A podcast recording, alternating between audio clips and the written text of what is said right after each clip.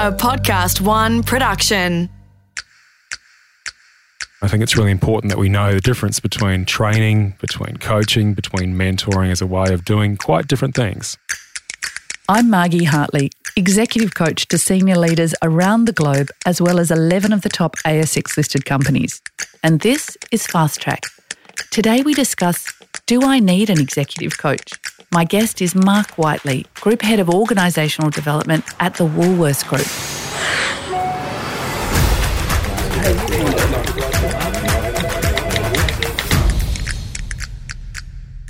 The first time I heard about coaching, I actually thought it was rubbish until I learnt a little bit more about it and found out that it was both a science and an art. So, we're going to fast track this idea of executive coaching today. What is it, and why and who uses them? How do I get one? And ultimately, is it worth it? Who better to chat with than Mark Whiteley, Group Head of Organisational Development at the Woolworths Group? Mark is one of Australia's most experienced thought leaders in leadership, development, careers, culture, and talent. Mark, it seems that everybody is a coach these days. What do you think? Well, it tells you one or two things. One is there is a whole lot of demand, or secondly, there's a whole lot of folks who think there is a demand. so I, the way I see this stuff, Margie, is that coaching has been through so many iterations, and we've been through the very technical, the very psych driven. There's a whole lot of folks who think they've got great experience in business and great experience in life, and they want to turn that into a coaching experience.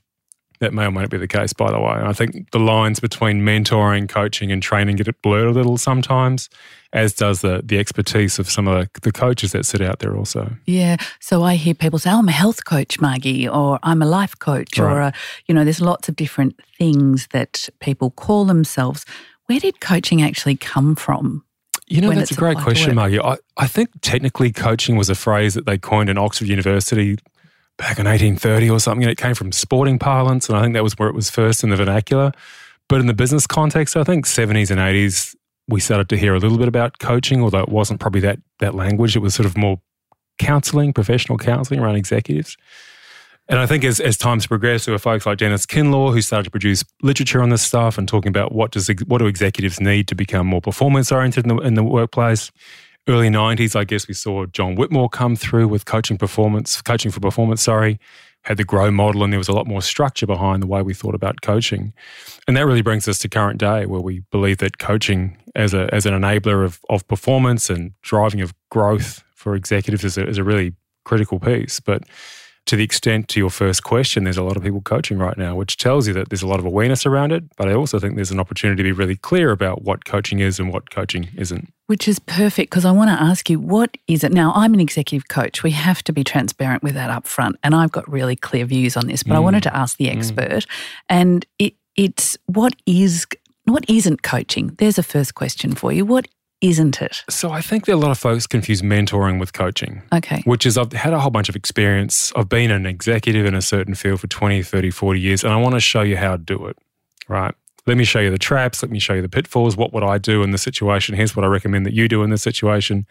That is absolutely not coaching. That is telling somebody what to do.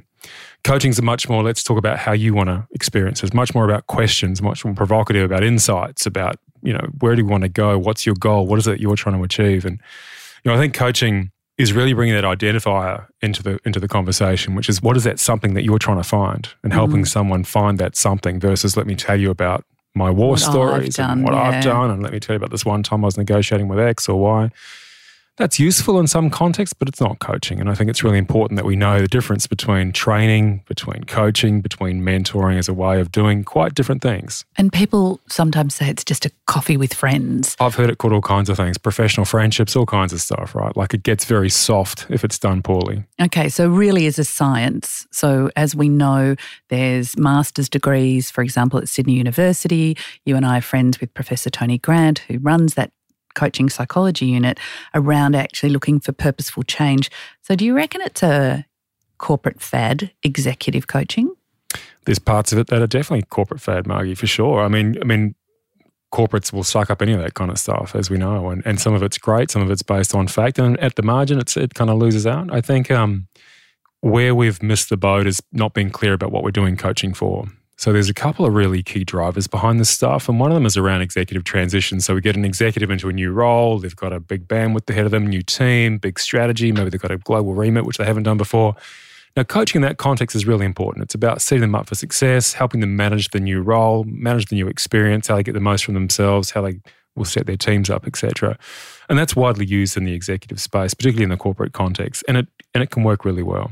We've spoken to another executive on Fast Track about the loneliness experienced at a certain level in your mm. career. So a coach is useful for that? Oh, absolutely. I think I think there's a there's a thing here that says that, you know, folks who are looking for change, coaching is all about change. Right. So if you're looking for change, but you're not quite sure what that is, now if you're in a current role, and that's not talking about the person who's just been promoted or the big the big promotion, the big transition, but some of those folks who are in role working really hard, doing all the right things, but there's something missing. There's there's a real opportunity there for a great coach to come in and unlock what that something is. What are the things that you're really good at? What are the things that are holding you back? What's success been looking like in the past? How do we unlock the things that will take you to the place that you didn't know that you needed to go? It's those kind of deep questions that help unlock an individual's perspective and potential. And I think you know, coaching is hard work. If you're the coachee, you're you're doing the legwork, right? It's not like you'll get a whole bunch of answers. It's actually you've got to sweat it out. You got so to be really. It's not clear. a happy coffee that someone's going to make you feel loved and good all the time. There's a little bit of tension sure. there. And this is the thing that where it gets interesting, Margie, is where coaches are assigned to folks who didn't really want them. Okay, tell me a bit more about so that. So you can see in some exec programs where there's a bit of reward and recognition around getting a coach. And mm-hmm. it's a bit of status involved occasionally, which is I've got an executive coach. Isn't that fabulous? What are you what are you getting coached on? yeah, I'm, I'm, not too sure, but you know, like you say, great coffees, we catch up, it's a professional, whatever it might be, right? Mm. If that doesn't come from the individual about why they want to get coached, what is it they're driving for, what are the outcomes they're really pushing hard on, it's it's a it's a missed opportunity. So it can be. It sounds like, and I know from my own experience that there is a level of tension, and it can be quite uncomfortable because change isn't sure. all that comfortable. Sure. So, have you used an executive coach? Personally, no, I haven't. Though I would love to I think at different times there's been different things that I've wanted coaching on, but I've got a really great circle of friends who are really well informed around coaching and coaching principles. And I think off them, I've had lots of informal coaching throughout my career. So I've been really lucky to have had those things that I've been looking for in coaching. I think also I spend a lot of time trying to learn more about coaching. I do a fair bit of self coaching as well. So understanding a fair bit of method and methodology that can help me kind of get through a couple of questions and a few things that prompt action from me to get to an outcome. I'm going to ask you about self coaching mm. in a hmm. moment, but before I do, I just think about if I'm in an organization and I feel like I want change and I'm thinking I could do with an executive coach. How do you go about finding one and working with one if you've never done it before? Sure. Look, there's any number of coaching firms that sit out there, Margie. There's a whole stack of them, um, some better than others, but there's some great coaches out there, of course. And so it wouldn't take much legwork to go and find who those coaching firms are. Equally, if you're working in a big corporate, there will be a coaching panel by any stretch that will be able to give you some advice on what does the coaching process look like in your organization. Typically, it's a development process and you'd get approvals for these things. There's a spend and a budget involved, but that would be the first step, understanding what does your organization do around this stuff and how do you how do you get that process underway? Probably a conversation with your line manager about, you know, what does that look like in terms of your development. Okay. Good to get a good sense of this stuff. I think coaching, you know, back to your point around is is coaching fluff and where does it fall over? I think it's where those folks have been allocated a coach where they didn't want one. So that's really given some credence to that notion that it's that it's not really worth doing. The second thing is where there's been a poor match and where it's just been a conversation. Clearly, the, the, the, the alignment of styles is really important. You've got to be really clear on what the client is looking for from this coaching assignment and whether that's something that your coach has got credibility and expertise in. Style match, the, credit, the credentials of a coach are really important as well. Have they been there? Have they got the expertise to back it up? Um, what are the rules of engagement? What are the success measures around these things are, are incredibly important things. Equally important to understand that a coach is going to be future focused. This is not remedial, it's not psychology, it's not about resolving other issues in your life. There are plenty of examples where folks have gone for coaching where there are underlying issues that were nothing to do with coaching. Mm. That are best dealt with by other um, specialists. Mm. So coaching is all around this future focus, around the development stretch, the things that you're looking for for the for the next move in your career. So it's really got to be something you're driven by and prepared to work really hard to achieve outcomes behind. Mm. And so if I can't find one through the organisation, just search on the internet. Is that what you're saying? You can. I would check your network. Okay. I would have a really good chat around your network of folks who've been involved with exec coaching, who have you used, who have you heard of. Um, make some inquiries.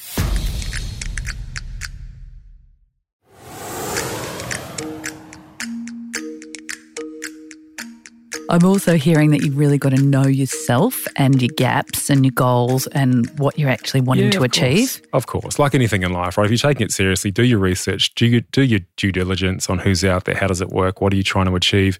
Be prepared to pay for it yourself. If you feel like it's something really worth chasing, your organisation says, "Look, for whatever reason you don't qualify," be prepared to pull the checkbook out, get the credit card lined up, and say, "Hey, this is important to me. I want to make it work." And can I add, I think it's also really important that there's some sense of what you want to achieve at the end of this engagement and that there's some measure. Would you agree with that? critical. Success measures, you know, one of the things that we talked about was, you know, what are the rules of engagement? What are the success measures? How will you know that you're on track? And, and importantly for a coach as well, mm. how do they know they're giving you the right information, the right questions, the right provocations? You've got to have that stuff lined up. Mm. Now, if you put yourself in the position of paying the bills, you're going to really want to see outcomes. And think about that from the corporate side too. They're not doing it for a good time. They're wanting to see outcomes. There's commercial realities at stake here, which are we want to see better performance or different performance.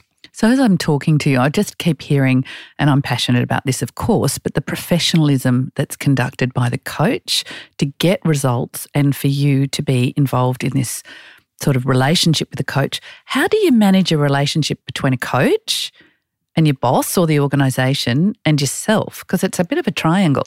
It really is. And I think a lot of the things that will come out of a coaching conversation are not to be shared beyond that coaching conversation. There's a confidentiality within that. It's important to understand, though, that your boss is representing the organization who are expecting outcomes from your coaching. This is back to this kind of is it just a professional friendship? Is it just a chat? No, it's not. It's, there's a commercial reality about we want different.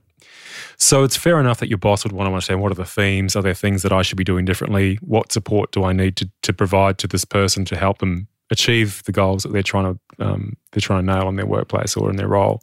So it's important that your boss is connected in in terms of accountability. We talked again about what are the success measures. So they've got to know what it is that we're aiming for. How do I support that? What do I get in terms of obstacles? What can I pull out of the way? What do I make available for this stuff so that we can see that there is some there is some tangible result. Here's a here's a question about coaching as a discipline, coaching as something that we learn. What else can coaching help us with? Is it just actually change in the workplace?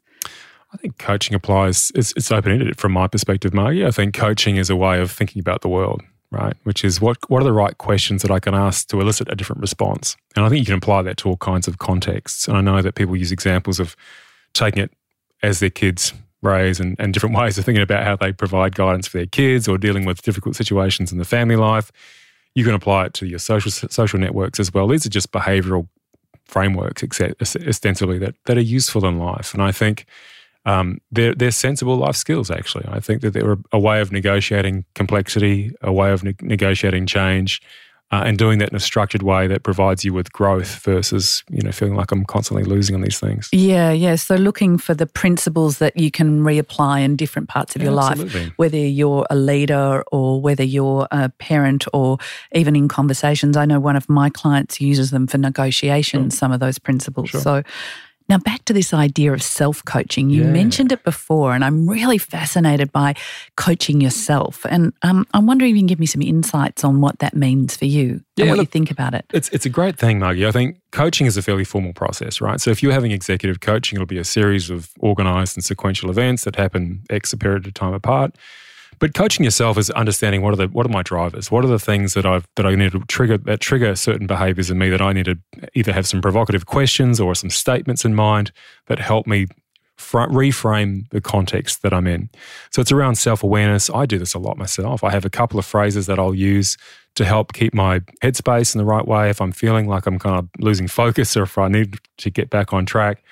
It's a really nice way of saying, how, how am I feeling? Where am I going here? Can I just sort of reframe the space that I'm in to give myself the best opportunity to kind of get the best outcome, both for the folks I'm with, but also for myself. And when you're running big teams, you're constantly dealing with lots of folks. It's complex, right? And you, you do have your moments where you say, okay, I need to reset, reframe, try and Mm. make sure this experience is as positive as it can be for everybody. And I think it's not in depth, it's not complex, it's just in the moment, and it's just knowing a little more yourself about getting better out of yourself. Yeah, and and so would you use a framework uh, at all on yourself that said what's like I grow, like what's my what am I worried about, what's my goal, where am I now? What can I do in this yeah, situation? Sure. Options. So, would Absolutely. you go through something as structured as that on yourself? I can, Margie. Yeah, I can. I think I think we talk a lot about um, leader as coach, which is a which is a, a, new iteration of, of thinking about you know leaders who are all got this capability to understand what are the frameworks around coaching. You talk about iGrow and some of the models there, and they can be used. I tend to use a cut down version of some of those and just in the moment mm. coaching. So mm. what is mm. my reality? What's what's around me? And, and then what is what is my response going to be to that? And mm. I tend to think about those things much more in the moment versus, you know, a more structured and more formal process. A big time change. So it's in the moment change. Yeah, it's absolutely. really and in your yeah, perspective. Yeah. So have you got any other disciplines or tips, advice you can give us if we're thinking about executive coaching or change or even professional development?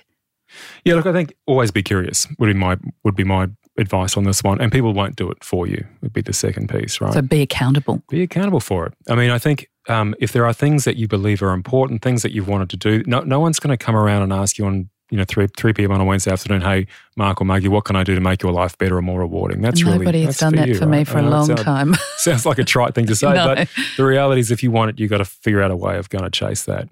I think look at folks that you respect who have achieved great things in their career, find out what it was that they did, what steps did they take, how do they make those things work, mm. how do they deal with complexity, how do they deal with change. Find a way of getting yourself engaged in your own development. Find the find the levers that will be most useful for you. We're all got different styles. We different have different needs around the way we absorb information. We want to connect. There is no shortage of information online. There is formal ways of learning. There is on the job ways of learning experiential opportunities to dive into projects and get yourself involved across organizations that may have nothing to do with your day job. I think, you know, the world's your oyster really around development, I would say. Be really disciplined with that, but hold yourself to account. That's so rich. Thank you, Mark. So remember, if you're looking for help, find an executive coach who can help you help yourself. Fast Track is recorded in the studios of Podcast One Australia. The producer is Brooke Carrigan, audio production by Darcy Thompson. For more episodes, head to podcastone.com.au.